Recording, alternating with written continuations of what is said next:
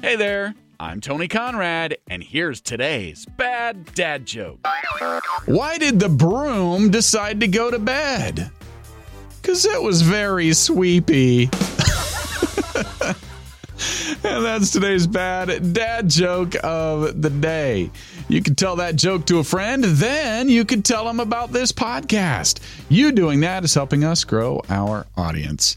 I am Tony Conrad. I do want to thank you for listening and remind you to come back again tomorrow for another bad dad joke.